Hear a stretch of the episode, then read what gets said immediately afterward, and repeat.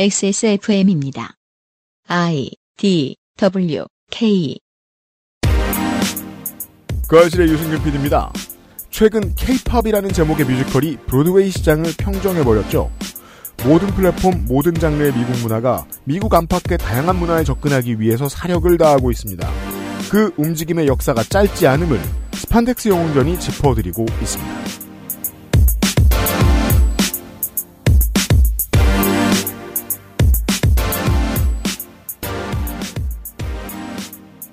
지구상의 청취자 여러분 안녕하십니까. 그것은 알기 싫다. 480회 금요일 시간을 시작합니다. 2022년 11월 마지막 주간입니다. 저는 윤세민 에디터와 함께 덕질인과 이야기를 들었습니다. 그렇습니다. 덕질인이 이야기하는 걸 지켜보고 고사리를 주고 유일한 게스트죠. 뭐가요? 보통 이제 저희가 게스트의 말을 자르는데 네. 우리 진행자의 말을 자르는 유일한 게스트 말을 자꾸 집어먹는. 맞아요. 네. 내가 하려는 말을 네가 하게 두지 않겠다. 그렇죠. 네가 하려는 말도 지금 새가 났으니 내가 하겠다. 가급적 오디오는 내 거다. 그렇죠. 네. 그 욕심을 드러내지 않기 위해 편집하는 일이 아주 어렵습니다. 음, 제가 서상준 민정수석한테 가르치면서 가장 신경 썼던 부분입니다. 덕질인이 나빠 보이지 않게 만들어라. 서상준 민정수석이 한 번 편집해보고 뭐라고 저한테 투툴툴거렸는지는 공개하지 않겠습니다. 아무튼 오디오 싸움 스판덱스 영웅전 시간이 돌아왔습니다. 잠시 후에 만나보시죠. 네, 그것은 알기 싫다는 아름다운 재단 18 어른 캠페인, 독일산 맥주 효모로 만든 데일리라이트 맥주 효모 비오틴, 경기도 김치의 진수 콕지버 콕김치, 리뷰를 확인하면 꾸룩꾸룩 온유 마카롱에서 도와주고 있습니다. 18. 홀로 어른이 되어야 하는 아이들을 위해 함께 해주세요. 아름다운 재단은 18 어른의 건강한 자립을 응원합니다. 아름다운 재단 18 어른 캠페인. 오랜만에 엄마 보고 왔더니 마음이 짠하더라고. 허리도 많이 굽어지고 주름살은 어찌 그리 많이 들었대. 그래도 전에는 머리숱은 많았었는데 지금은 그마저도 휑한 느낌인 거야. 엄마, 아들이 잘 챙겨드리진 못해서 죄송해요. 이제부턴 그중 하나만이라도 제가 챙겨볼게요. 그, 그거 있잖아요. 그거. 말할 수 없는 고민? 직접 확인해 보세요. 데일리 라이트 맥주 효모. 날씨도 우중충 그냥 우울하고 기분이 그렇네 자, 이거. 에그타르트? 그리고 이거. 마카롱? 달콤하고 고소하게. 진짜 디저트의 맛 우울한 순간엔 꾸룩꾸룩 1인 100% 수작업으로 만들어지는 디저트 꾸룩꾸룩. 겨우 그거밖에 못 찍어냅니다. 네, 그래서 최고의 퀄리티를 위해서 제품별 시즌제를 도입하기로 했습니다. 오만합니다. 무슨 말이죠? 그러니까 더 만들긴 싫다 이겁니다. 시즌 1이 있고 시즌 2 나올지 안 나올지 모르고 타르, 타르트 시즌 1. 아, 개, 계절 및 일정 기간별로 생산하는 제품을 달리 하겠다는 거죠. 아, 네. 횟집처럼 보시죠.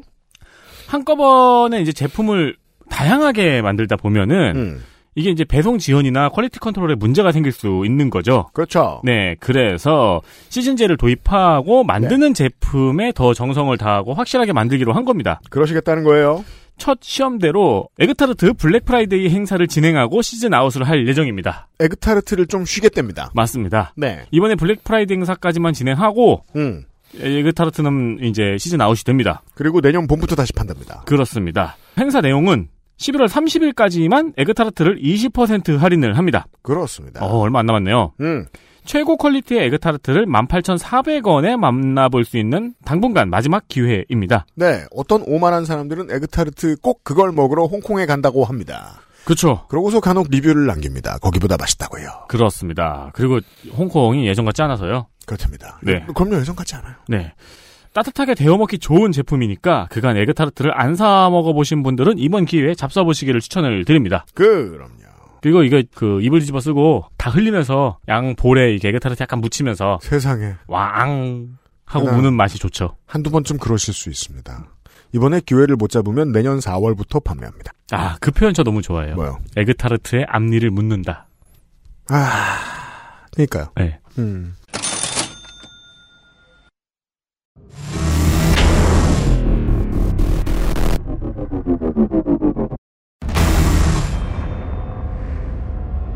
기본 교양, 슈퍼 히어로 문학의 인해, 스판덱스 영웅전.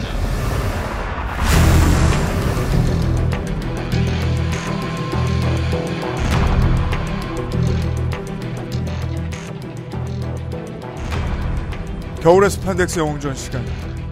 제 궁금증은 이겁니다. 5천년 전에 쫄쫄이가 있었다고? 덕질인입니다. 안녕하십니까 홍성갑입니다. 뭐, 궁금증은 원래 그거 아니었나요? 뭐요? 왜 이걸 아직까지 하고 있지? 아니에요.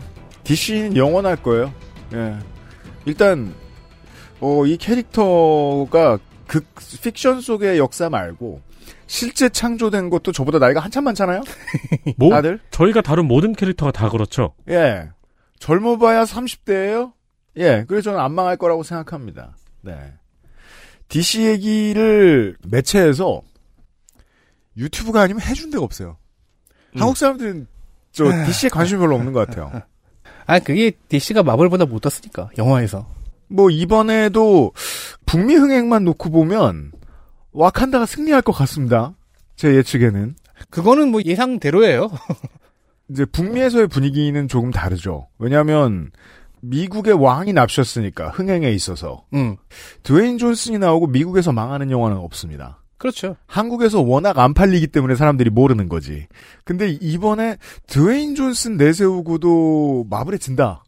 아, 저는 좋은 일은 아닐 거라고 생각합니다. 단순히 뭐 배우 한 명의 파워이기도 네. 하지만 아이언맨 로다주라는 또 걸출한 배우가 음. 만들어낸 캐릭터가 있으니까 근데 또 한편으로는 이 프랜차이즈 전체의 인기도가 낮다 아. 보니까 그렇죠. 전체 인기도가 밀리니까 예 왜냐면은 이 마블 팬들은 어느 순간부터 관심 없는 히어로라도 그 안에 연계된 스토리를 보기 위해서 보잖아요. 이번 주와 다음 주에 결론은 아닐 결론을 미리 얘기하고 그 시작을 할 수 있을 것 같습니다. 이 이제 헐리우드 작품들이 우리나라에 밀려 들어올 때 예전보다 많이 소비하지 않기 때문에 소비하는 분들도 얕아요. 이것을 어떻게 이해하면 좋겠느냐. DC가 뭔가 삼양라면이나 진라면 같죠. 어떤 부분에서요? 더 오래됐는데 안 팔립니다. 음. 그 매출이 뒤집히기 위해서는 상당히 오랜 시간이 필요합니다. 근데 역사상 지금 10대들은 이상하게 생각할 거예요. 신라면을 더 많이 먹은 적이 있었다고? 근데 역사상 늘 그랬어요. DC가 뭔가 혁신적인 걸 하면은 돈과 인기는 마블이 더 많이 벌어갔어요. 아 근데 넘버 원 투는 DC가 갖고 있잖아요. 캐릭터 넘버 원 투는 그래도 그랬어요. 심지어 악역까지 심지어 넘버원은 지금 당분간 공천을 받지 못할 것으로 예상이 되고 있어요. 적어도 다음 총선까지는. 그 얘기도 뭐 할 수 있을 것 같진 않고. 근데 왜 제가 그렇게 얘기했냐면, 이번 주와 다음 주에 소개되는 뭐 대부분의 캐릭터가 마블과 카운터 파트너가 있는데, 주로 DC에서 먼저 했어요. 그리고 마블이 더 떴어요. 네. 그렇습니다. 근데 윤세민은 소개 안 하나요? 아까 했어요. 그래요? 아까 했지 마. 네. 아, 그렇구나. 아 너 멍청이. 자꾸 이럴래? 제사의 문을 자꾸 열지 마세요. 데드풀이 아닙니다, 오늘 시간은. 네, 오늘은 블랙 아담입니다. 센세이션을 일으키지는 못했지만 흥행과 비평에서 평작은 한 그 영화 블랙 아담이 끝났습니다. 어, 국내에서의 반응과 많이 다릅니다. 그리고 해외에서의 반응이. 아 그럼요. 아 이 샤잠 프랜차이즈 자체가 그래요. 네. 워낙 미국적이고 또 미국 스타일의 내수용이라는 냄새가 워낙 많이 나기 때문에 DC 시네마틱 유니버스 내부에서 블랙 아담은 샤잠과 샤잠의 아치 에너미 네. 숙적이죠. 단짝입니다. 네. 블랙아담 1945년 오토 빈더와 CC 100 사실 이 캐릭터는 빌런입니다. 빌런입니다. 근데 히어로이기도 합니다. 히어로가 됐다가 빌런이 됐다가 그러니까 이게 이제 이런 표현을 앞으로 좀 이번 주와 다음 주엔 좀 많이 쓰겠습니다. 왜냐면은 이 작품의 전작이 HBO에서 호평을 받았던 드라마 피스메이커죠. 그렇죠. 피스메이커의 주인공은 그전 업계에서 영원한 베이비 페이스입니다. 절대로 턴이를 할 수 없는. 음. 아, 근데 여기 와서는 빌런인 동시에 히어로가 되었죠. 그런데 이 다음 작품인 블랙 애덤의 주인공은 그 전에 업계에서는 힐과 페이스를 왔다 갔다 합니다. 음, 맞아요. 때로는 힐 같기도 하고 페이스 같기도 하죠. 그걸 레슬링 전문 용어로 트위너라고 음. 합니다. 두 가지가 다 되니까. 악역짓을 하고 다니는 선역. 음. 네. 혹은 선역짓을 하고 다니는 악역. 네. 미국에서 만든 캐릭터고요. 주된 배경은 미국이 아니라 음, 이 단어 쓰기가 조금 두- 두려운데. 그럼 서아시아라고 할까요? 네, 우리는 중동, 앞으로? 서아시아, 네. 아랍이라는 특징이 있습니다. 레슬링에서 언더테이커. 뭐가요? 맞아요. 아, 그런 캐릭터였죠. 네. 아, 네, 그렇죠. 되게 옛날이다. 네. 그렇죠. 정확히는 이집트. 음. 이집트면 서구 문명의 기초 기둥 중 하나죠. 블랙아담은 샤잠. 그러니까 캡틴 마블의 빌런입니다. 캡틴 마블과 샤잠이랑 싸웠습니다. 종이에서는. 근데 그러니까 정확하게는 여기서 얘기하는 오늘 얘기하는 캡틴 마블은 마블 코믹스의 캡틴 마블이 아니죠. 네. 처음부터 숙적 그러니까 아치에너미로 설정된 것은 아니고 딱 한 회차에만 출연했어요. 그랬대요. 샤잠의 기본 설정이 그거잖아요. 마법사 샤잠 음. 여섯 명의 마법사로 이루어진 의회에서 마법으로 일- 챔피언 자격을 받아서 힘을 얻는 그건데 지금 현재의 샤잠은 빌리베슨이라는 꼬맹이지 않습니까? 네. 그죠. 샤잠 하면 커지는. 20세기에 빌리베슨이 역할을 맡기 전에 그 블랙 전에 그 아담이- 자리가 있었다는 거예요. 블랙 아담이 전임자였어요. 그 여섯 명이 정해주는 챔피언이 있었다는 거예요. 이 챔피언이라는 단어도 어떤 연관이 있죠. 소개해드릴 이유가. 대표죠. 네. 대표. 본명이 테스 아담인 고대 이집트인입니다. 음. 전임과 후임의 차이가 5천년이라니요. 그렇죠. 마법사 의회는 인사를 굉장히 신중하게 한다는 걸 알 수 있죠. 그러니까 의회가 이제 뭐 5년 중임이라면 이제 천선쯤 한 거죠. 아니면 저거죠. 후임 뽑아달라고 그렇게 얘기를 하는데. 그죠. 안 뽑아주는 거죠. 네. 제대하고 5천 년이 지났는데. 네. 영화에서 보면 의회 6명 중에 한 명만 남을 때까지 후임을 안 뽑았죠. 즉 이렇게 소개할 수 있습니다. 아 지금 샤잠의 전임자. 이게 이제 주로 이거 또 이제 중소기업에서 많이 일어나는 일이죠. 근데 보통 이럴 때는 전임자가 진짜 엿 같을 때 이런 일이 벌어져요. 블랙 아담은 샤잠의 힘을 받고서는 힘에 취해서 도덕적 해이를 보였고, 음. 그래서 상관들과 갈등을 일으키고, 음. 자기가 속한 나라에서 분탕질을 치고, 네. 세계를 정복하겠다며 파라오도 죽입니다. 다른 가상의 이집트 근처의 나일강가의 어떤 나라입니다. 아니요, 처음에 이집트였어요. 그게 네. 이제 처음에 이집트였고. 뭐 원작과 영화의 설정이 상당히 다르더라고요. 음. 영화에서는 국가에 대한 심지어- 얘기도 잠시 후에 해주실 예, 거예요. 영화에서는 심지어 이렇게 힘에 절제하지 못해서 부도덕해진 게 아니고 음. 그냥 분노에 휩싸여서 네. 그렇게 된 걸로 근데 그 나오잖아요. 부분도 이제 후일 추가가 되죠. 시네마틱 유니버스의 설정이 약간 음. 다릅니다. 네. 그건 배우에 맞춘 캐릭터로 보입니다. 그러니까 뭐랄까 미화를 좀 시킨 느낌. 음. 자, 원전과 영화의 설정상 사잠 그 마법사들의 당시 포지션이 파라오의 궁정 마법사였어요. 음. 그러니까 배신의 반역까지 당한 거죠. 의회 입장에선. 음. 자, 부여했던 힘을 다시 되돌리는 건 불가능했나 봅니다. 그래서 마법사들은 블랙아담을 저 먼 심우주로 내쫓아 버렸습니다. 다른 우주로 보냅니다. 여기까지가 1945년 당시 소개된 배경 설정입니다. 중요한 건 1945년이라는 거예요. 네. 그럼 이제 블랙아담이 지구로 귀환했으니까 회차를 만들었을 거 아니에요? 그렇죠. 어떻게 왔느냐? 5천년 동안 열심히 지구를 향해 날아왔다고 합니다. 5천년이면 뭐 버스 한 10만 번 갈아타면. 네. 옛날에 그런 거 한 거 알아요? 그 시내버스로만 전국 일주하는 거. 아 있었죠, 있었죠, 있었죠. 네. 사실- 그 영웅은 지금 뭐 하시나 몰라. 사실 이 작중 세계 내에서는 네. 창백하고 푸른 점이라는 단어를 블랙아담이 제일 먼저 말했을지도 몰라요. 음흠. 자, 그 집념이 무색하게도 한 회차 만에 후- 자기 후임인 빌리베슨 패거리랑 싸우고 음. 패배했습니다. 네. 어, 블랙아담은 여섯 명 마법사의 힘을 다 갖고 있었고, 그 설정상 블랙아담이 샤잠보다 셉니다. 음, 그래서 그래서 왜 히- 졌냐? 힘이 분산된 마블 패밀리 세명을 상대로 이제 우위를 가져갔는데, 음. 이 꼬맹이들이 자기 바로 옆에서 샤잠을 외쳐버리니까 이 번개가 꽝 어. 치잖아요. 음. 그것 때문에 그거 맞고 다시 원래 테스 아담 상태로 돌아가 버린 이건 거예요. 우리가 이제 지난번에 샤잠 얘기하면서 살짝 얘기했던 기본 설정을 기억할 필요가 어. 있죠. 변신한다. 샤잠이라는 말이 토글 버튼이죠. 네. 즉 내가 온 되면서 앞에 놈이 오프될 수 있다는 거예요. 아, 번개를 같이 맞았으니까. 그렇죠. 그래서 5천년 노화가 돌아와서 사가버린 해골이 돼버리면서 끝났습니다. 네. 한 번에 노화가 돌아오다니 너무한 거 아닙니까? 그러니까요. 10만 번 버스를 갈아탔는데. 그때부터 시작해줘야지. 근데 그것도 약간 작품마다 설명이 다르더라고요. 그렇게 음. 네. 이게 최초예요. 꼬맹이들이 옆에서 샤잠을 외쳤다는 설도 있고 음. 계급장 뛰고 싸우자는 말을 속아가지고 외쳤다는 얘기도 있고. 네, 맞습니다. 자. 일단 원작의 설정을 들으셨습니다. 이게 최초의 등장이고 끝났습니다. 음. 블랙아담이 작중에서 1회짜리 뼛가루가 되었을 동안 현실에서 이제 캡틴 마블이라는 이름이 DC와 소송을 거- 걸고 음. 겪고 시장 상황도 나빠져서 하나 둘 캔슬이 됐죠. 그렇습니다. 이게 이제 우리가 여러 번 덕진인이 소개해드린 바로 그 상황입니다. 그 다음에 마블에서 캡틴 마블이라는 캐릭터를 런칭해버리고 내 얘기는 그 얘기가 아니야. 2차 대전이 코믹스가 어마어마하게 소비되던 시절이다. 왜냐면, 2차 대전 특수를 탔죠. 그죠?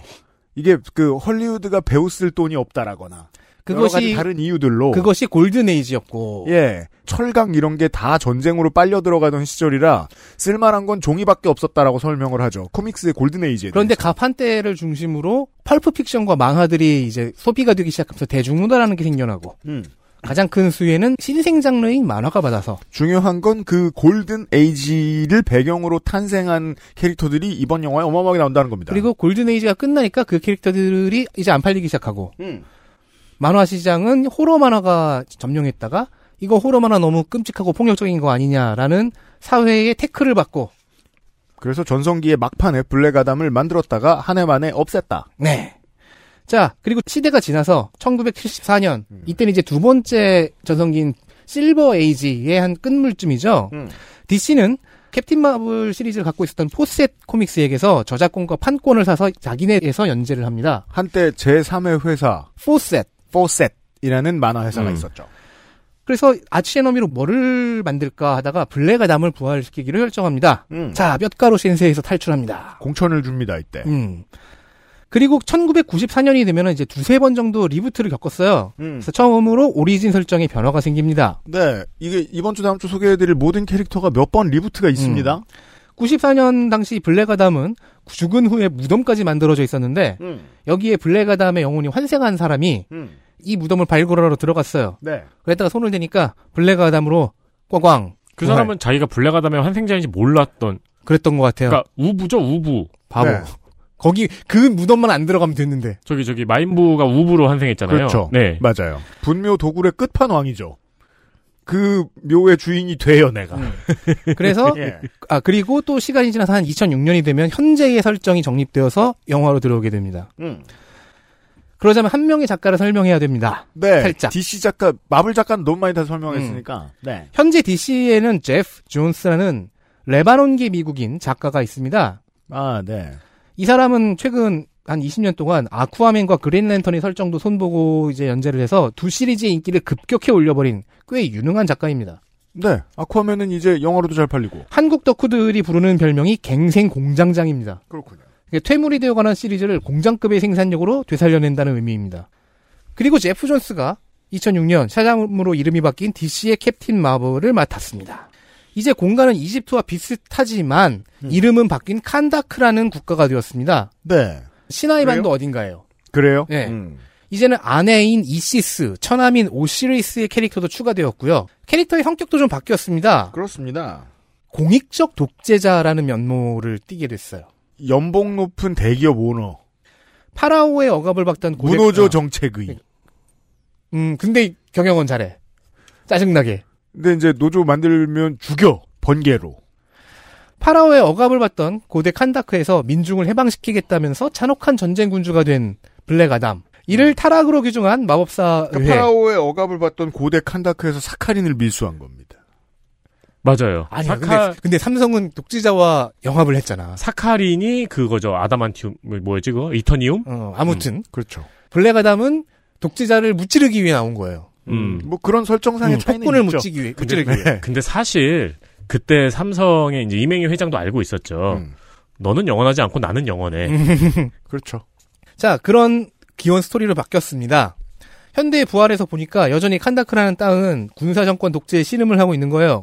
그렇다면 민중의 해방자인 나 블랙 아담이 정권 핵심 인물을 싹 다 죽이고 음. 집권해서 자유를 주겠다. 자유 좋아하죠. 뭔가 대한민국이. 요즘. 뭔가 이상하죠? 세계 시민들에게 자유를 주겠다. 많은 사람들이 이 대목에서 그러니까 내가 막말을 하면 뭐라고 하지 마. 음. 국익을 훼손하는 거야. 무수한 자생 이슬람 무장단체들을 떠올렸습니다. 저는 국민의힘을 떠올리네요. 그러니까 그 중에서 상태가 안 좋은 단체들이 이념적 목표가 대충 저랬잖아요 음. 그렇죠. 네. 네. 미국과 현 정권을 다 내쫓고 우리가 집권해서 어, 나라를 좋게 만들겠다. 기껏해야 독재자를 대체한 혁명가. 그죠? 그리고 여기에 현지인들이 당대의 외부 세력 개입을 바라보는 복잡한 시선도 들어갑니다. 음. 자, 미국이나 뭐 영국이 왔어요. 음. 해- 문제를 해결해 주겠대. 음. 그게 문제 해결의 방법이라고 생각을 진짜로 해서 환영하는 사람도 있고 음. 필요성을 인정하지만 이거 침략처럼 보여서 불안한 사람이 있고 음. 그냥 침략으로 규정하고 규탄하는 사람이 있고 그렇죠. 그렇죠. 더해서 여기에 이제 지배 세력이냐 피지배 민중이냐에 따라서 또 입장이 추가가 되죠. 그럼요. 복잡해집니다. 네. 예를 들면 외부 개입을 이용해서 개혁을 이루거나 더 나아가 자신들의 집권을 꾀하거나 혹은 외부 개입을 용인하지만 불안하거나 외부 개입을 포함해 모든 걸 다 부정하고 새로운 체제를 만들려 하거나 덕질인이 새로운 방법을 쓰고 있네요. 뭐, 뭐지? 저희에게 보여주기용 원고가 따로 있고요. 아, 그렇구나. 본인이 보는 원고가 따로 있어요. 야, 이- 들켰다. 이 밑장은 처음 뺀다, 너. 오늘 그러니까요. 몇 년, 2022년이지. 야, 10년 마이다, 야. 어, 다른 원고를 써왔네? 왜냐면은 분량을 줄이라고 하도 뭐라 그러니까 적은 분량의 원본을 내밀고, 방송에 들어와서 저질러버리는 거야. 헬마우스님 듣고 계십니까? 1회용으로 괜찮은 전략입니다. 중요한 설명이에요. 네. 내부의 혼란이 너무 심할 때 외부의 개입이 있으면 그저 카오스는 두 배, 네 배로 늘어날 뿐이에요. 그래서 이런 목소리들이 지금 뭐 시리아도 있었고 최근에는 미얀마에서 많이 있죠. 음. 자 이번 영화는 이런 성격을 서사로 만들어내는 데에 집중을 했습니다. 보통 미국은 이런 스타일이 못 다룹니다. 왜냐하면 블랙아담의 성격이라는 것이 제프 존스의 손에서 이런 스탠스들이 마구 섞여서 들어갔거든요. 음. 그래서 블랙아담이 좀 착해진, 좀 용인될 수 있을 만한 영역으로 가면은 온건파 무장단체 같고, 음. 혹은 온건파 정권 같고, 굉장히 많이 나가버리면 탈레반 같고, 그렇게 변하는 겁니다. 음. 당연한 건, 제프 존스가 레바논계이기 때문에 이 얘기를 할 수 있었다고 저는 생각을 해요. 음. 레바논에는 상태가 비교적 좋은 무장단체인 헤즈볼라가 좀 유명하지만, 헤즈볼라. 당연히 후일 IS에 합류할 무장단체들의 다른 단체들의 상태 메롱을 되게 복잡한 신경으로 바라볼 수밖에 없는 사람 중에 한 명이었으니까요. 한국 정치를 보는 눈으로 이걸 한번 보시자고요. 헤즈볼라에 큰 뜻을 품고 음. 능력 없는 새끼가 들어가요. 어. 근데 자기는 뭐 원래 뭐 부잣집이었다거나 원래 좀 유명한 사람이어서 바깥에 어, 지금보다 훨씬 높은 자리에 있고 싶은데 헤즈볼라에서 자리를 안 줘. IS가 들어왔을 때 갑자기 턴힐 하죠. 그럴 수 있어요. 네. 그런 정세.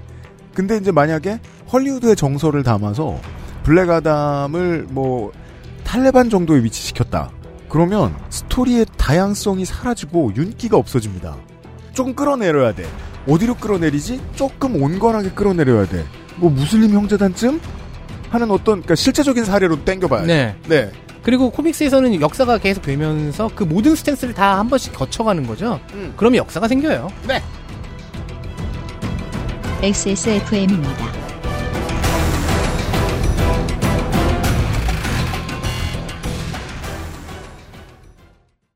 이래서 검은머리 짐승 거두는 게 아니야. 드라마를 보다가 가슴이 쿵 내려앉았다. 퇴소를 하자마자 나는 미용실에 가서 고동색 머리로 염색을 했다. 나는 언제까지 보육원 출신이라는 꼬리표를 가지고 가야 할까? 동화책 속에서, TV 드라마 속에서 이런 편견과 차별을 막을 수 있다면 나는 계속해서 이야기하고 싶다. 우리는 오늘도 당신과 함께 소소한 일상을 나누는 꿈과 미래를 위해 열심히 살아가는 보통의 청춘이라는 걸 아름다운 재단 18 어른 캠페인 오, 그 알실 올라왔다. 설레는 순간은 꾸룩꾸룩 온유 마카롱 콕 집어 콕. 좋은 원료를 쓴 김치를 만들 시간이 없을 땐 콕 집어 콕. 배추, 무, 고춧가루, 생강, 전부 국산. 다시마, 홍합, 표고버섯도 아낌없이 쓰죠. 그러니까 김치가 생각날 땐 콕 집어 콕.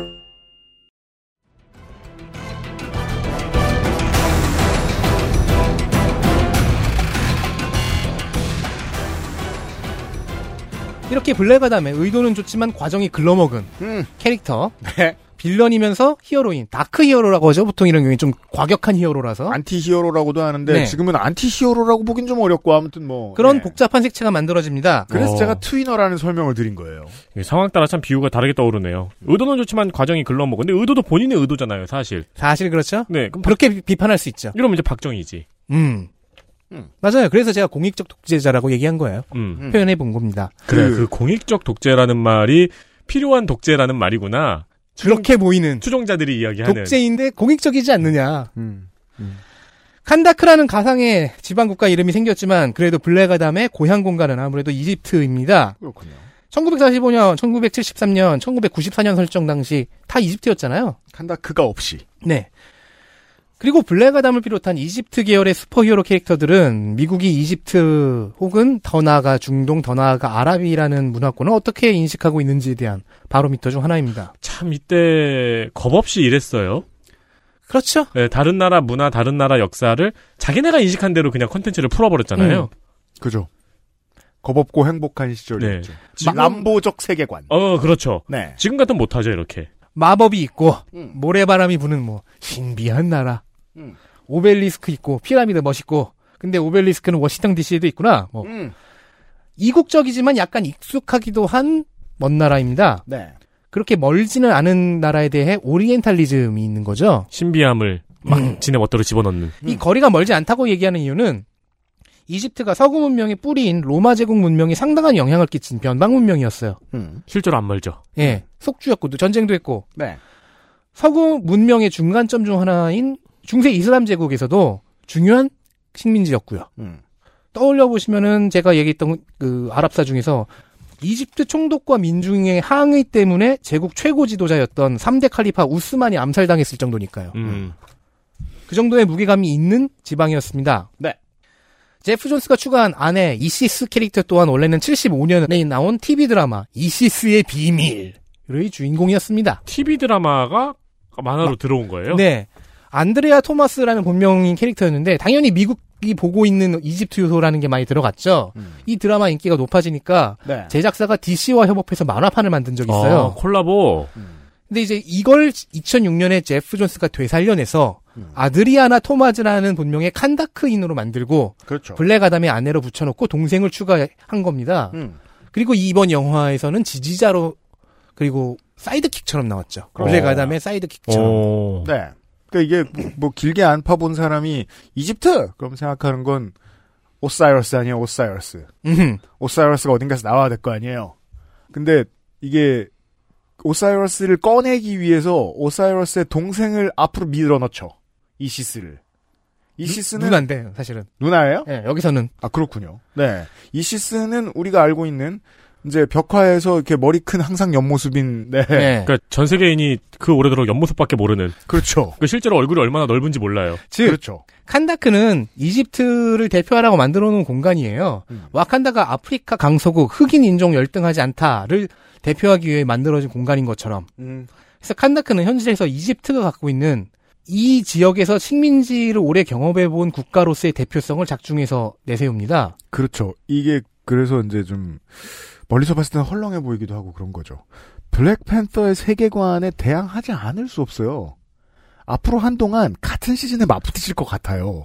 그리고 블랙팬서의 세계관, 와칸다의 세계관은 식민지가 되어본 적 없는 아프리카라는 상상력이고 음. 네. 그 어떤 if, 로망이 what if고 그죠. 그러니까 모든 로망을 다 실현해 놨잖아요. 와칸다에다가. 근데 칸다크는 근데 칸다크는 그럴 수 없어요. 현실과 비슷해요. 네. 근데 사실 두 가지가 말하는 지향점이 비슷하다는 걸 부정할 수가 없는 게 탈식민주의죠. 그렇죠. 네, 우리가 와칸다를 봤을 때 현재의 역사를 대립해서 볼 수밖에 없잖아요. 근데 와칸다는 그 배경이 어설프나마 미국 역사 속에 있어요. 그러니까 이름이 블랙팬서잖아요. 그렇죠. 음. 그 당시에 도심에 있었던 사회주의자들이 꿈꾸었던 게 무엇일지언정 그때 미국의 도심에서 사회주의자들이 꿈꾸었던 건 이제 반식민주의, 네. 반제국주의라고 부르죠. 어떤 걸 반영시켜 놓을 로망이 있었다라는 사회적인 근간이 있는데 칸다크엔 그런 게 없습니다. 좀 부족해요. 따라서 미국의 반식민주의, 그러니까 미국 내에서 식민주의나 제국주의를 반성하는 움직임 혹은 중동 전체가 어떻게 탈식민을 꿈꾸는가 이런 이미지가 이번 영화에는 형상화되어 있었습니다. 음. 그렇답니다. 뭐 엄청 잘 만들지 못했지만 평균 이상은 해냈네요. 아, 블랙- 미국에서는 진짜 겁나 많이 팔렸고요. 그러니까 예. 그 그거는 말씀드려야 되겠습니다. 헐리우드 영화를 평론할 때 국내 평론가들이 놓치고 있는 것 중에 하나가 액션 스타들의 미국 시장에서의 위상입니다. 빈 디젤, 마크 월버그, 드웨인 존슨 네, 이 사람들 떴다 하면 미국에서는 그냥 눈 감았다 뜨면 1억 달러 찍히는 사람들이에요. 음. 한국에서 그렇지 않을 뿐이죠. 온도 차이가 너무 음. 심할 뿐이죠. 그러니까 뭐 그런 질문들 하더라고요. 드웨인 존슨이 나왔는데 한국에서 안 팔릴 수, 드웨인 존슨이 나오면 한국에서 보통 안 팔립니다. 샌 안드레아스는 개봉은 했나요?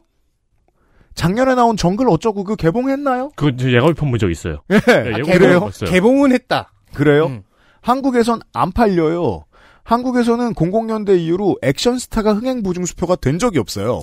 근데 1세계들은 여전히 그 전통 문화를 사수하고 있죠. 제이슨 스테덤과 드웨인 존슨이라는 얼굴들로. 그리고 신기하게도 드웨인 존슨은 20년 전에 영화판에 들어온 이후에 만약 블랙아담이 영화가 된다면 내가 그걸 맡고 싶다고 꾸준히 이야기를 해왔죠. 우리 방송에서 BET의 취재 얘기를 하는 사람은 아닙니다만 BET에서 제가 예전에 그런 얘기를 본 적이 있었던 것 같아요. 아 E E에서 되게 오랫동안 DC 필름즈와 드웨인 존슨이 직접 이걸 논의를 해왔다라는 음. 거예요. 그게 뭐 2007년부터라 그러더라고요. 그러면 이해가 되는 게 DC 필름즈의 사업 방향과 타이밍조차도 이 순간을 위해서 만들어졌을 가능성이 높다는 거예요. 드웨인 존슨 입장에서는 아, 그리고 그림이 얼마나 이뻐요. 존 시나가 주연한 드라마의 속편으로 본인이 트위너로 아, 등장합니다. 속편이라고 하는 후속작. 예, 후속작으로 후속 영화로 본인이 안티히어로로 등장합니다. 자, 블랙아담이 이런 대표성을 띌 수 있었던 이유는 음. 미국의 시선에선 단순 테러리스트, 단순 빌런이 될 수 있어요. 그러니까 작중에서는. 네. 그러니까 평화를 수호하기 위해 미국에서 슈퍼히어로를 파견한다는 구도가 가능해지고요. 네. 이러면 앞서 말했던 모든 스탠스들이 다 드러날 수가 있죠. 음. 사람들의 머릿속에서. 80년대식. 그리고 원전의 구도 또한 다르지 않고요. 이 과정에서 제국주의 구도가 드러나고요. 그래서 그 뭐 어떻게 얼마나 편집하면서 노력했는지는 모르겠습니다만 아, 편집을 많이 실수한 것 같은데. 트레일러를 보면 그렇게밖에 안 보이죠. 테러리스트를 무찌르기 위해서 나타난 저스티스 소사이어티처럼 보이죠. 저스티스 소사이어티라는 단어도 이따 설명을 할게요. 음, 아, 근데 신기하네요. 이게 무도한 생각일 수도 있는데 다른 민족에 음. 설명하시는 걸 들으면서 피부색만 바꾸면은 음. 스티브 오스틴이 떠오르거든요. 피부색만 바꾸면 제게스 캐릭터예요. 00년대 레슬링이 보여주던 사회사적인 이미지가 되게 중요하죠. 드웨인 존슨이 유색인종 네. 소수민족이었기 때문에 가질 수 있었던 상징성. 그러니까 스타성이 똑같았던 스티브 오스틴하고 완전히 달랐거든요. 캐릭터는 은근히 비슷했지만 근데 그걸 뒤집어서 카리스마가 넘치던 두 사람이 헐리우드로 나갔더니 스티브 오스틴은 백인이라서 별로 쓸 곳이 없더라. 네. 로 바뀌어요. 자, 어쨌든 그런 다층적인 블랙아담에 맞설 미국 히어로 팀도 반절이 이집트 내지는 아랍과 연관이 있습니다. 네, 캐릭터가 많습니다.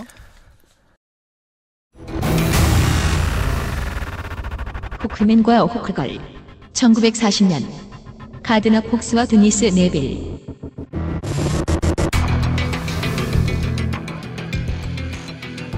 첫 번째 캐릭터 호크맨 플러스 호크걸 이번 영화에는 안 나왔지만 마블의 다자광이 스탠 리라면 DC의 다자광은 가드너 폭스라는 사람입니다. 가드너 폭스를 소개합니다. 독서광으로 알려졌고 그래서 가드너 폭스는 다양한 분야에 관심사가 있었어요. 이집트 또한 그중 하나였습니다. 이집트의 금속 세공 디자인 그리고 황금의 이미지 같은 것을 활용해서 디자인된 슈퍼히어로가 호크맨. 그 여성 사이드킥은 호크걸입니다. 음. 골든에이지 때 처음 나온 호크맨 시리즈는 이집트판 로미오와 줄리엣의 환생 설정을 더했습니다. 아 그래요? 이집트의 왕자였던 쿠프였어요. 음. 쿠프. 그리고 그의 조언자이자 연인인 샤이아라. 샤이아라. 둘은 행복했습니다. 근데 질투 그리고 정치적 이유로 인해 사제인 하스 세트라는 사람에게 살해당해요. 그리고 이 세세에 내려진 모종의 저주가 있으니 환생의 저주였습니다. 그래서 세, 시- 세 명이 환생을 되풀이하면서 다시 만나고 죽이고 다시 만나고 서로 죽이고를 반복하는 영원한 사랑과 영원한 저주의 이집트 이야기가 되었습니다. 처음 죽는 장면은 그 영화 미라의 장면을 떠올리게 해요. 음. 최초 설정에서는 뭐 고대 이집트에서 죽은 뒤 뭐 40년대 미국에서 사- 환생을 했고 쿠프가 카트홀이라는 공군 출신의 이집트 고고학자가 되어 있었고 샤이아라는 쉬이라 샌더스라는 이름으로 태어났고 하스 세트는 안톤 하스터라는 이름의 과학자가 되어 있고 그러니까 이러니까 인정할 수 없는 거예요. 다 왜 미국에서 같은 그러니까. 시간에 여기저기서 날 수 있잖아. 그지 한 명은 한 명은 나이지리아 가고 한 명은 일본 가고 에서 태어나고 한 명은 맞아. 미국에서 태어나고 그럴 수 있지 예. 혹은 저 교토에서 평생 같은 식당에서 일하다가 갈 수도 있는 그럼 못 만나. 그 참 이런 거에 우리 세대는 관용이 높아요. 네. 그러니까 왜 백인 일본말 하는 거에 아무 거부감이 없잖아요. 뭐 그거 이제 어, 맷 데이먼 주연의 그레이트 월이 결정적이죠. 이제 저 그게 전 웃겨서 못 보겠더라고. 아니, 저게 말이 돼? 아니 막 외계인도 일본 말하는 거에 우리 어릴 적에 만화를 봐가지고 물론 더빙을 봤지만 네. 전혀 거리감이 없고 우주선에 윈도우즈 깔려 있는 것도 별로 거부감이 없잖아요.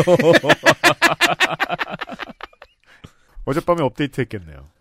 역시 그놈은 랩틸리언이었어 이러면서 자 카터 홀이 새로 발굴해온 이집트 유물이 있어요. 근데 또 운명적이게도 옛날 하스 세트가 쿠프를 죽일 때 쓴 단검이었어요. 아, 저 이, 걸 만지고 기억이 돌아오는 거죠. 저 지지난 주말에 저 경주 박물관에 있었잖아요. 근데 환생한 사람이 이렇게 보고 어서 본 칼인데 이러고 생각하는 거 아니에요. 그리고 왜인지 모르겠지만 그 덮개가 없어. 그래서 만졌는데 문무왕으로 되살아나고. 음, 음. 실제로 문무왕 환생한 히어로 있지 않아요? 아 환생 아니에요. 후손이에요. 아 후손 예. 음, DC에서 동아시아판 아쿠아맨 만들어 놓은 게 음. 있죠. 다시 환생하면 춥겠네요. 물에서 나올 테니까. 드래곤 선이었던가? 음. 네. 북한 사람이야, 그 사람. 그렇게 해서 호크맨과 호크걸이 되었습니다. 카터와 슈이라는 N번째 금속이라는 신비의 금속으로 만든 장비를 하고 음. 이제 하스 세트와 싸우는 거죠. 네.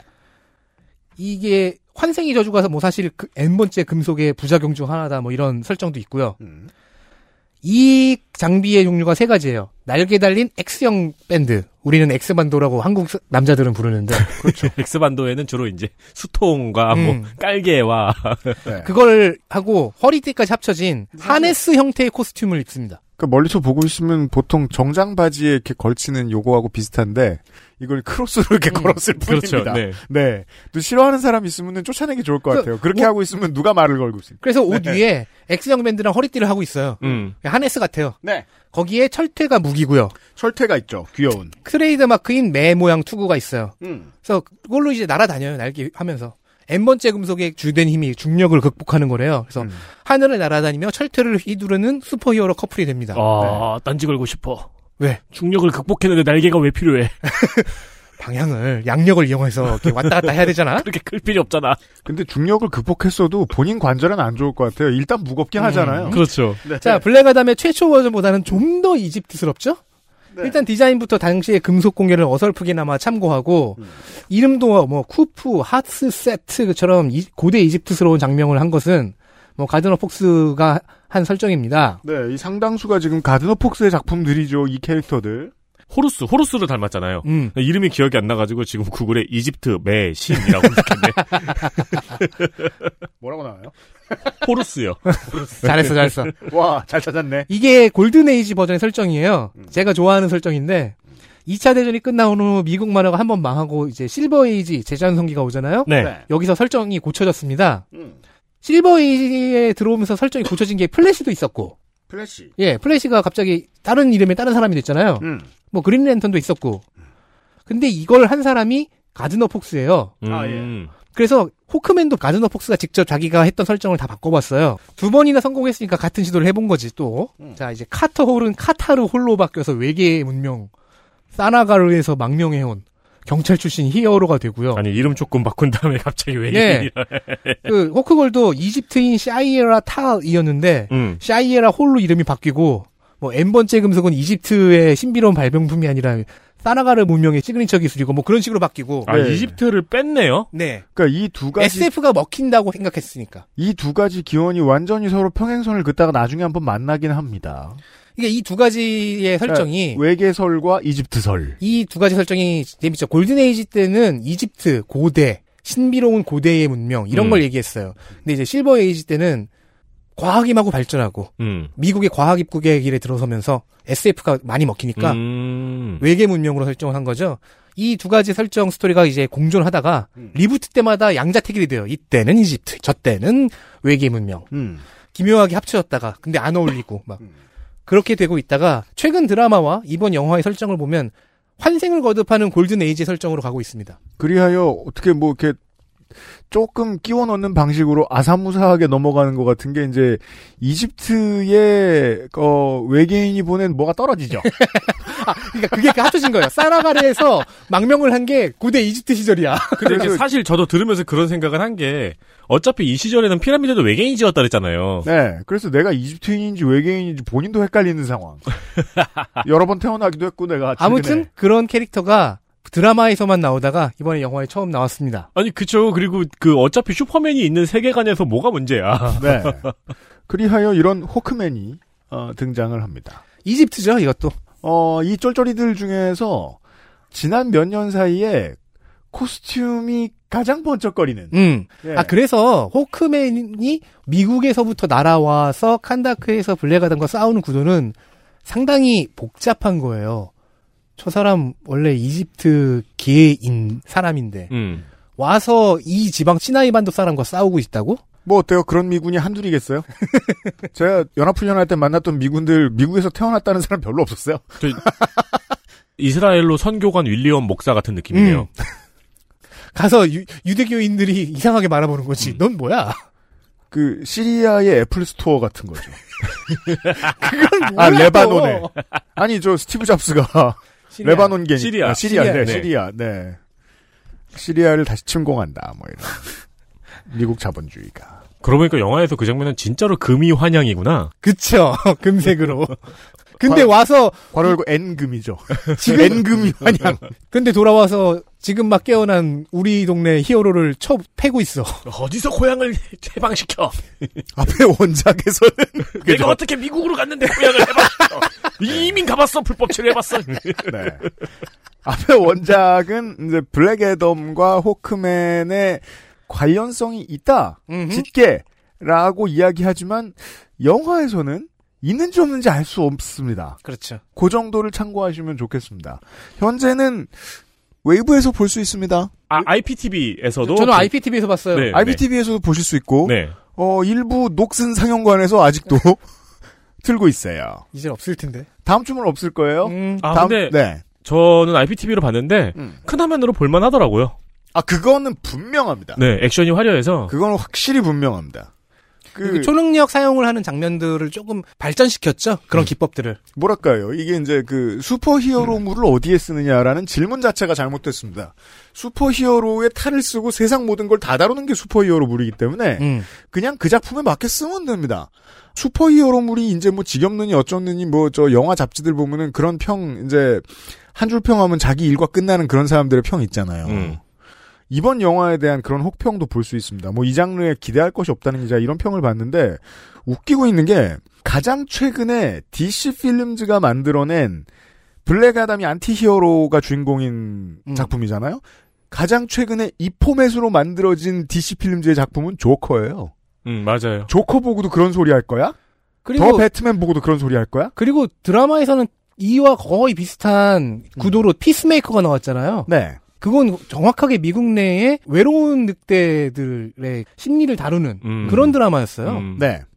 백인 쓰레기. 예. 그래, 그러니까 존 시나가 너무 잘 어울리고. 그렇게 그러니까요. 어울릴 줄 그걸 잘할 몰랐어. 줄은 몰랐어요. 그렇게 어울릴 줄 몰랐잖아요. 블랙 아담은 뭐 그 피스메이커에 비하면은 그렇게 대단한 연기력이 필요 없는 자리이긴 했는데 그렇죠. 왜냐면 일단 좀 어눌하고 5천 년 만에 깨어난 지 얼마 안 돼서 그리고 눈 연기가 중요해질 때 눈이 하얘집니다.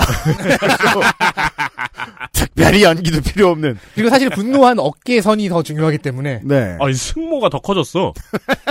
깜짝 놀랐어요. 그건 뭐 고무나 우레탄의 영향일 수도 있습니다만. 여튼 우리가 이제 볼거리용 영화라고 알고 있는 메인스트림의 DC 필름즈 영화로서는 훌륭합니다.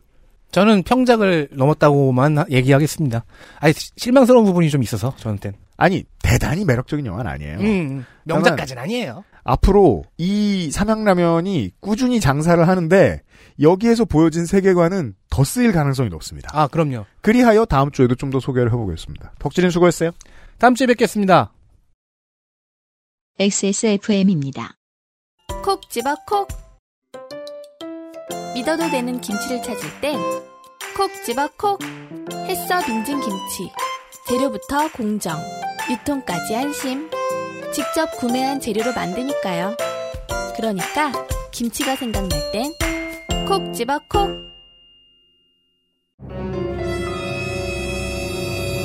자, 지금부터 머리라는 단어를 입 밖에 꺼내면 죽는 거야. 데일리 라이트 맥주 효모? 야, 아 그건 머리에 좀 어, 아! 말할 수 없는 고민? 직접 확인해보세요. 데일리 라이트 맥주 효모. 맥주 오버 비오틴 또 한 번 말씀을 드립니다. 네. 에그, 맥- 에그타르트가 아니죠. 맥주 현모 비오틴. 이제 진짜 얼마 안 남았어요. 음. 27일까지만이거든요. 오리지널과 프리미엄 제품 전체 10% 할인에 들어갑니다.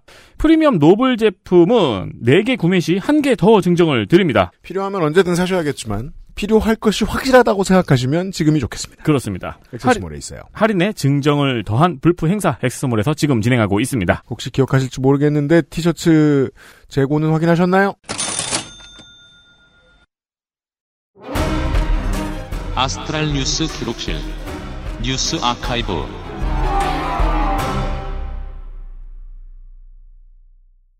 이 2011년 11월 22일입니다. 11년 전의 오늘입니다. 오, 날짜 1하고 2밖에 없네. 2011년 11월 22일입니다. 고작 10년 전인데 지금 생각하면 어쩜 이렇게 야만적이었는지 음. 미소가 지어지면서 감회해졌는 사건입니다. 장난 아닙니다. 한나라당이 FTA 국회 비준안을 날치기로 통과시켰습니다. 그랬더랬습니다. 아, 니들이 날치기가 뭔지 알아? 싶은 사건이죠. 지금은 없어진. 그렇죠. 지금의 국회 분위기를 생각하면 있을 수가 없는 일인데 18대 국회는 한나라당이 170석으로 과반을 넘겼었죠. 그렇죠. 한나라당은 진 적이 없습니다. 네. 그래서 18대 국회에 일이 많이 일어난 겁니다. 음. 한나라당 의원들만 국회에 모여서 문을 걸어 잠그고 법안을 그냥 통과시켰습니다. 음흠. 이거 막으려면 어떻게 해야 돼요? 네. 야당은 회의실로 들어가야죠. 근데 문을 걸어 잠궜잖아요? 음. 그래서 뭐 잠금 문을 부수고 이러는 게 이제 뉴스에 보도가 되고 그랬죠. 최루탄을 투척했죠. 음. 회의장 안으로. 음흠. 이 일이 일어나기 3년 전인 2008년에도 음. 외통위에서 역시 한미 FTA 비준 동의안을 한나라당에서 단독으로 상정하기 위해서 문을 걸어 잠그고 좀비 영화처럼 문에 책상과 의자들을 쌓아 올리고 새벽의 저주. 네, 회의를 진행을 했어요. 음. 민주당 등 야당에서는 이걸 저, 저 들어가서 반대를 해야 되잖아요. 음. 오한마, 전기톱 등을 사용해서 문을 부쉈고요. 음. 밖에서 소방 호스로 회의장에 물을 뿌렸습니다. 네. 그래서 안에서는 한나라당은 소화기로 밖에다 뿌렸죠. 그렇습니다. 요즘 젊은 세대들한테 옛날 국회가 이랬대라고 얘기를 해주면 얼마나 재밌어 할까요? 엄청 아쉬워하면서 이렇게 말하겠죠. 요즘은 왜 안 그래요? 한국이 발전한 게 아예 없느냐는 겁니다. 뉴스 아카이브가 종종 하는 질문입니다. 심지어 2004년에는 한나라당의 당대표가 국회 경호원한테 지옥차를 날렸어요. 지옥차! 캔 잡기! 뭐라고 말하면서 잡더라고. 아무튼 그거 있어요. 그거 있어요. 그 짤이 길이길이 나왔죠. 네. 네. 지옥차 검색하세요. 지옥차 검색하면 그 짤이 보여요. 원래는 다른 게 보였는데. 경호원이 낙법도 잘 쳤어요. 네. 네.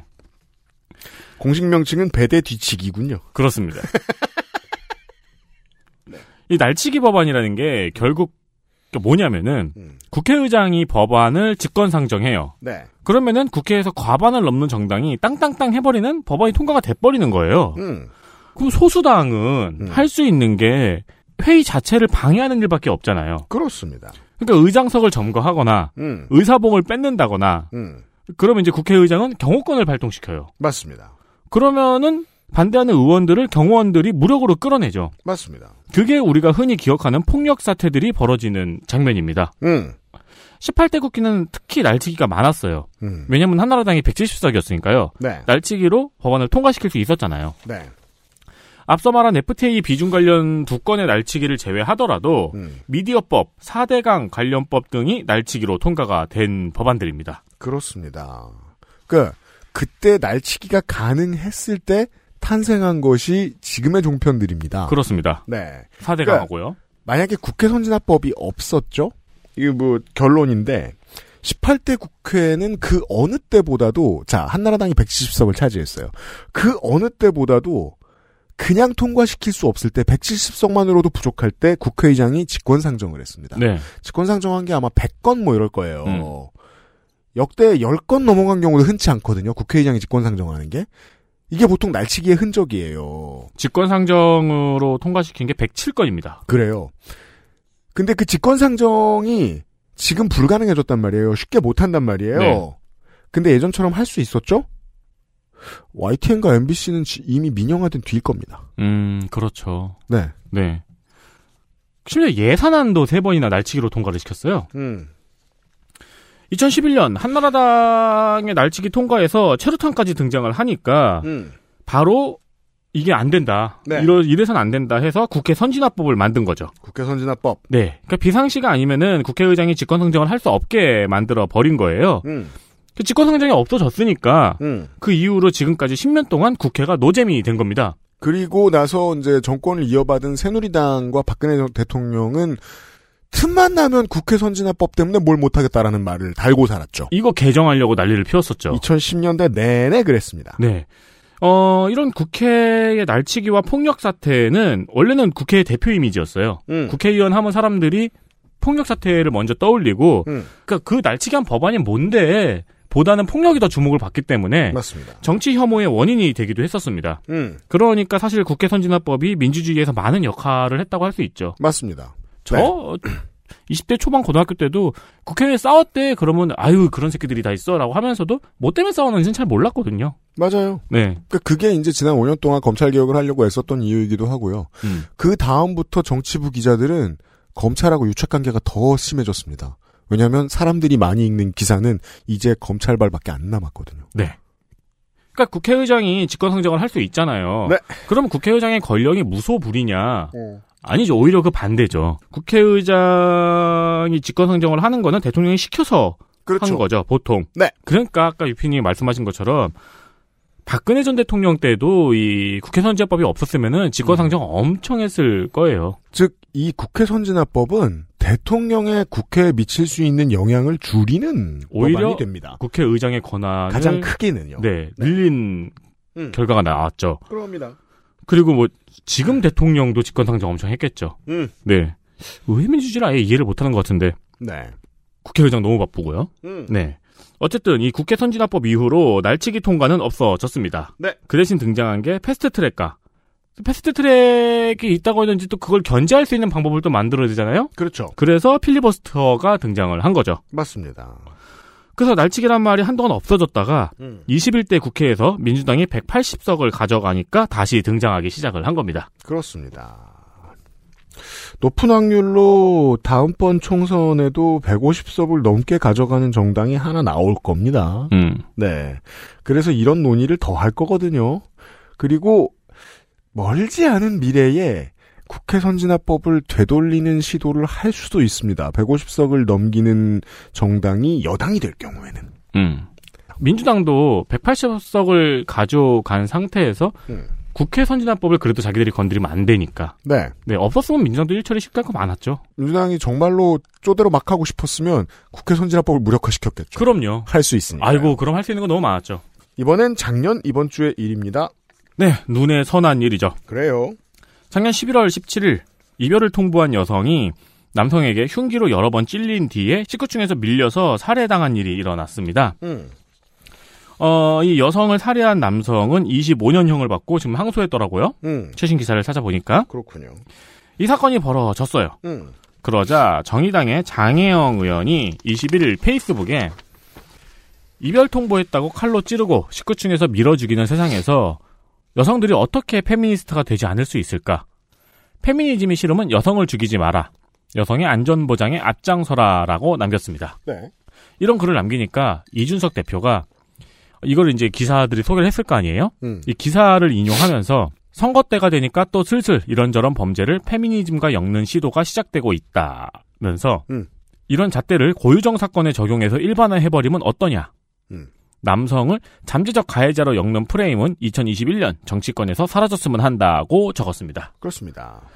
주옥 같은 말이죠. 지금 정권을 윤석열 대통령이 잡고 있으니까 유승민계 혹은 이준석 전 대표 같은 사람이 좀 더 개혁적인 보수인 것 같은 어마어마한 착시가 있습니다. 음.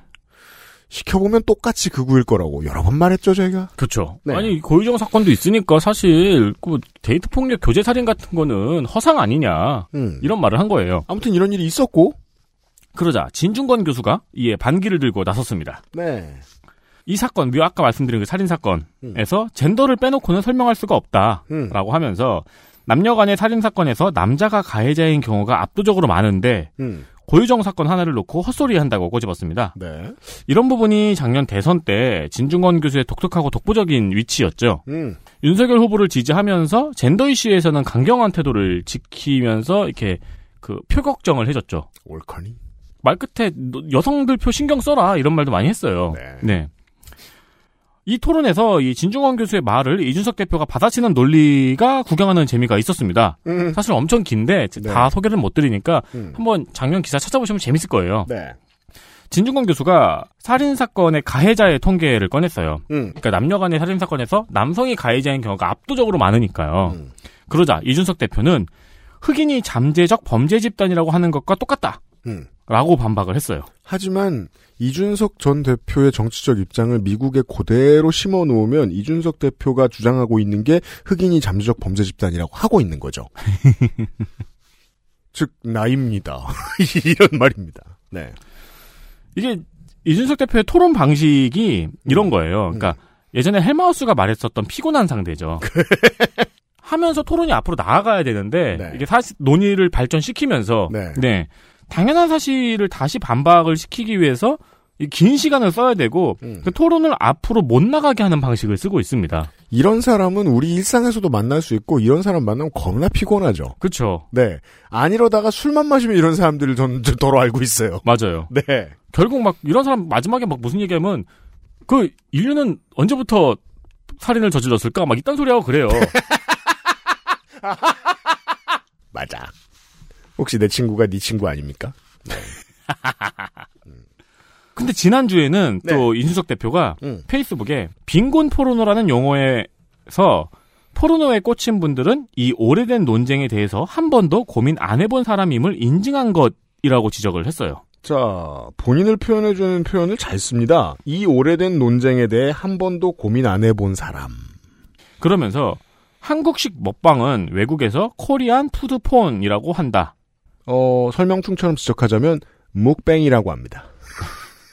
그러면 먹방 유튜버들이 포르노 배우라는 것인가? 라고 말하기도 했어요. 네, 같은 논리로 본인을 탓하기 좋은 말을 명민하게 남깁니다. 그러니까 빈곤 포르노라는 용어에서 포르노에 꽂혀가지고 국민의힘이 음. 뭐 징계위에 회부하고 막 그랬잖아요. 윤리위구나. 네네. 음, 그 포르노라는 말에 꽂히지 말아라. 빈곤 포르노라는 단어가 갖고는 사회적 함의를 지적해야 된다. 음. 라는 말을 하고 싶은 거죠. 네, 개인적으로는 저도 빈곤 포르노라는 단어를 사용하는 걸 음. 되게 싫어해요. 네, 그게 어느 쪽이 됐던 간에. 근데 1년 전에 진중권 교수와 논쟁에 비하면은 음. 웬일로 핵심을 말하지 싶은 생각이 들었거든요. 그죠? 제가 홍준표 시장에 대해서 설명하는 것과 비슷하죠. 옳은 소리를 하지 않기엔 잃어버린 게 너무 많습니다. 음. 근데 이제 이 뒤에 바로 뭐라 그랬냐면은 음. 빈곤 포르노는 전장현 문제만큼 꼭 짚어내야 되는 정근대적인 문화. 와우. 전장현이 나와요. 음. 그러면서 사회복지의 넓고 다양한 수요를 일부 방송국과 연계한 빈곤 포르노를 앞세운 단체들이 독점하는 지점 때문이라도 언젠가는 타파해야 되는 지점이라고 말했습니다. 음, 네. 그러니까 저를 또 한 번 놀라게 했어요. 이게 굉장히 교묘하면서도 음. 신기한 스탠스예요. 그러니까 국민의힘을 지적하면서 동시에 빈곤 포르노라는 단어의 논의점을 자기 멋대로 정의를 하고 있어요. 그, 그 점에서 이준석 전 대표의 양두구육이라는 표현이 잘못되었음을 드러내 줍니다 스스로. 왜냐하면 그가 판 건 개고기가 맞는데 그렇다고 해서 아닌 걸 거짓말한 게 아니라고 봐야 이게 좀 어렵네요. 쉽게 정리를 해, 제가 잘 할 수 있을까요? 본인도 원래부터 개고기 장수였다. 음. 라고 표현하는 게 가장 적당합니다. 나는 양심을 저버리고 잘못된 걸 판 사람이다라고 이야기했는데 아니다. 원래부터 양심 없었고 당신은 그게 무슨 고기였어도 열심히 팔 사람이었다라고 얘기해야 합니다. 왜냐하면 공정과 상식이라는 단어에 오염된 정도 그걸 오염시키고자 하는 의지에 있어서 윤석열과 이준석은 한치의 다를 바도 없기 때문입니다. 네. 그게 이준석 씨가 하는 말에서 드러나죠. 자, 다른 사례를 얘기를 해드리죠. 이준석 씨가 아주 기가 막힌 전략을 내놨죠. 세대포 이론이라고. 20대와 70대가 찍어주면 우린 이긴다. 음. 실제로 그렇게 해서 이겼죠. 네. 그 20대와 70대에게 먹혔던 게 뭐죠? 공정과 상식 이야기죠. 그 공정과 상식을 한국인들이 어떻게 생각하고 있는가? 우리는 이번 주 목요일과 다음 주 목요일에 SPC의 조직을 이루고 있는 사람들이 한국노총의 소속 노조 지회를 이루고 있는 사람들이 조직이 어떻게 굴러가야 한다고 믿고 있는가를 보면서 한국의 일상적인 단면을 보- 들여다보는 겁니다. 우린 그냥 노동 이슈만 얘기하는 게 아니에요. 하나의 추가적인 취재 이야기를 드리죠. 제가 얼마 전에 서울교통공사가 뉴스라운드업 시간에 꽤 됐네요. 서울교통공사가 상관없는 자리에 카트가 떨어져서 지하철이 정차한 사고를 가지고 휠체어가 떨어졌다고 거짓말을 한 사례를 소개해드렸죠. 네. 그러면서 제가 어떤 말을 했습니까? 오세훈이 시키든 서울교통공사 사장이 시키든 이었다고 볼 수 없다. 위에서 시킨 거라고 볼 수 없다. 왜냐하면 디테일한 메시지에 너무 성의가 들어가 있는데 이런 건 윗선에서 시킬 수 없는 것이다. 음. 담당자가 것 같다. 라고 말씀드렸습니다. 제가 적어도 마지막 문장은 말씀 안 드렸습니다. 추측할 뿐이었으니까 추측이 90%가 넘어가지 않으면 추측한다고도 말하지 않습니다. 근데 그게 맞는 것 같더군요. 음. 그 내부 제보에 의하면 젊은 직원들 중에 내부 게시판의 내용을 보면 어 일베에서 포옹 그린 것 같은 글을 올리는 직원들이 너무 많다는 거예요. 아니 그 사람은 젊은데 아직도 일베를 해요? 어려운 문장이지만 청취자 여러분들은 이해하셨으리라 생각합니다. 그 나이까지 뭐가죠? 아직도 일배를 해요? 우린 알죠. 대다수의 이대남이 많이 간다라고 불리던 모든 커뮤니티, 인터넷 커뮤니티들 알고 보면 다 3, 40대라는 거. 그렇죠. 자꾸 이대남한테 뒤집어 씌우고 싶었던 거예요. 이 철없는 새끼들. 음. 내가 제일 철없는데 이 새끼들아. 30 중반 됐는데 사상은 안 변했고 나는 피해를 받는 것 같고 장애인이 여성이 소수 인종이 비정규직이 자꾸 약자래 내가 제일 약한데 지난번에 폭식 투쟁 얼마나 하고 싶었는데 그것도 못 갔어 그때 무서워서 음. 어디선간 나를 드러내고 싶습니다 얼마나 좋은 기회입니까 전장현이 계속 자기들 업무를 방해하는데 화가 났겠죠 아니 방해하려고 하는 시위잖아요. 예. 화가 났겠죠. 진의를 이해했을 리 없습니다. 본인을 공정과 상식의 개념이 키워줬으니까. 이준석이 지도자로서 잘못된 사람이냐는 진짜 질문이 아닙니다. 누가 그를 저 자리까지 띄워주었는가? 음. 얼마나 많은 시민들일까? 많습니다. 그렇죠. 지금 지지율 떨어진 것 같죠? 그러니까 어떤 야당 지지하는 시민들이 이걸 이해 못하는 거예요. 박근혜 지지율이 5%까지 떨어졌었는데 어떻게 다시 이 정당이 정권을 잡을 수 있냐? 그들이 말하는 가치를 저버린 게 아니에요. 가치를 대표해주는 대표자로서의 박근혜를 버린 거지. 그렇죠. 네. 새로운 대표가 필요했을 뿐입니다. 한국은 평균적으로 아주 보수적이고 최근에 아주 극우적이고 그런 일은 최근에 일어난 일이 아니고 앞으로도 꾸준히 그럴 겁니다. 그리고 불과 10년 전에 한나라당이 170석을 했던 나라이기도 하고요. 이게 이제 제가 논의를 너무 축소를 시켰는데 빈곤 포로노는 문제가 되어요. 어. 여러 방면에서 문제가 되는데 특히 이제 문제가 되는 게 자선 광고, 음. 복지 대상자들을 너무 나약한 존재로 그리고 그죠. 그러니까 그 복합적인 메시지. 네. 에디터가 지적하고 싶은 게 저는 이거일 거라고 생각해요. 대중한테 보여주려면 광고는 어떤 메시지를 확장하는 과정에서 다른 메시지를 왜곡하거나 줄입니다. 네. 무엇을 확장하고 무엇을 줄였어요. 그게 왜곡이죠. 음. 가난에 대한 차별에 대한 왜곡된 메시지가 나갈 수밖에 없습니다. 그렇습니다. 그리고 그 돈으로 좋은 일을 합니다. 그러니까 사실 그래서 유니세프도 그렇고 요즘의 단체들은 이 부분을 개선하기 위한 광고를 만들기 위해서 많은 노력을 하고 있습니다. 잘 되고 있지 않고 그럼에도 실수를 종종 하지만 네. 그렇기 때문에 빈곤 포르노라는 문제가 이제 사회적으로 그런 논의가 있는 건데 그러면 조심스럽게 논의해야 될 거 아니에요. 네. 이걸 이만큼만 줄여봅시다. 어떤 연예인을 쓸 때 조심합시다. 너무 자기들만 좋은 일 하는 것 같은 메시지 전달의 방식을 조금 더 주의해서 내봅시다. 음. 아이를 너무 불쌍하게 보이게 하지 맙시다. 조금만 줄여봅시다. 라고 해야 돼요. 음. 하지만 3에서 50%의 시민은 그 새끼들도 사기꾼이야로 끝납니다. 네. 그 3에서 50%의 시민들이 이준석의 밥이 됩니다. 이게 정치입니다. 사회복지의 넓고 다양한 수요를 일부 방송국과 연계한 빈곤 포르노를 앞세운 단체들이 독점하는 지점 때문에 타파해야 된다. 빈곤 포르노를 앞세워가지고 단체들이 돈을 끌어모으고 있다. 음. 사회복지의 넓고 다양한 수요가 무슨 말입니까? 복지를 줄이겠단 말입니다. 그렇습니다. 빈곤 포르노를 활용해가지고 복지가 여러 사람들한테 가고 있으니까 그러면서 그게 마치 가난한 사람들을 돕는 양 퍼지고 있으니까 그런 거 자제하고 복지를 줄여야 된다. 그 얘기하고 있는 거예요. 제가 항상 얘기하는 2할 8푼짜리 4번 타자가 마음에 안 드니까 사회인 야구인을 데려오는 방식입니다. 음. 인류가 100점 만점에 55점 정도밖에 못 맞는 덜 발전된 부분이 있어요. 그걸 싫어하게 만들어서 빵점으로 되돌리려는 노력. 네. 이게 극우가 잘하는 짓입니다. 이쪽을 돕는 사람한테 넓고 다양한 수요. 야, 저쪽도 힘들어. 그렇죠. 그런 얘기입니다. 그러네요. 작년 얘기를 할 땐 이런 게 재밌습니다. 확실히 요즘 사회를 돌아보기 좋게 만듭니다. 오늘을. 네. 네. 뉴스아카이브였습니다. 저희는 내일 이 시간에 네티즌 19호의 지난 늦 여름에 나누었던 이야기로 다시 돌아오도록 하겠습니다. 그렇습니다. 네. 내일 만나요, 청취자 여러분. XSFM입니다. I D W K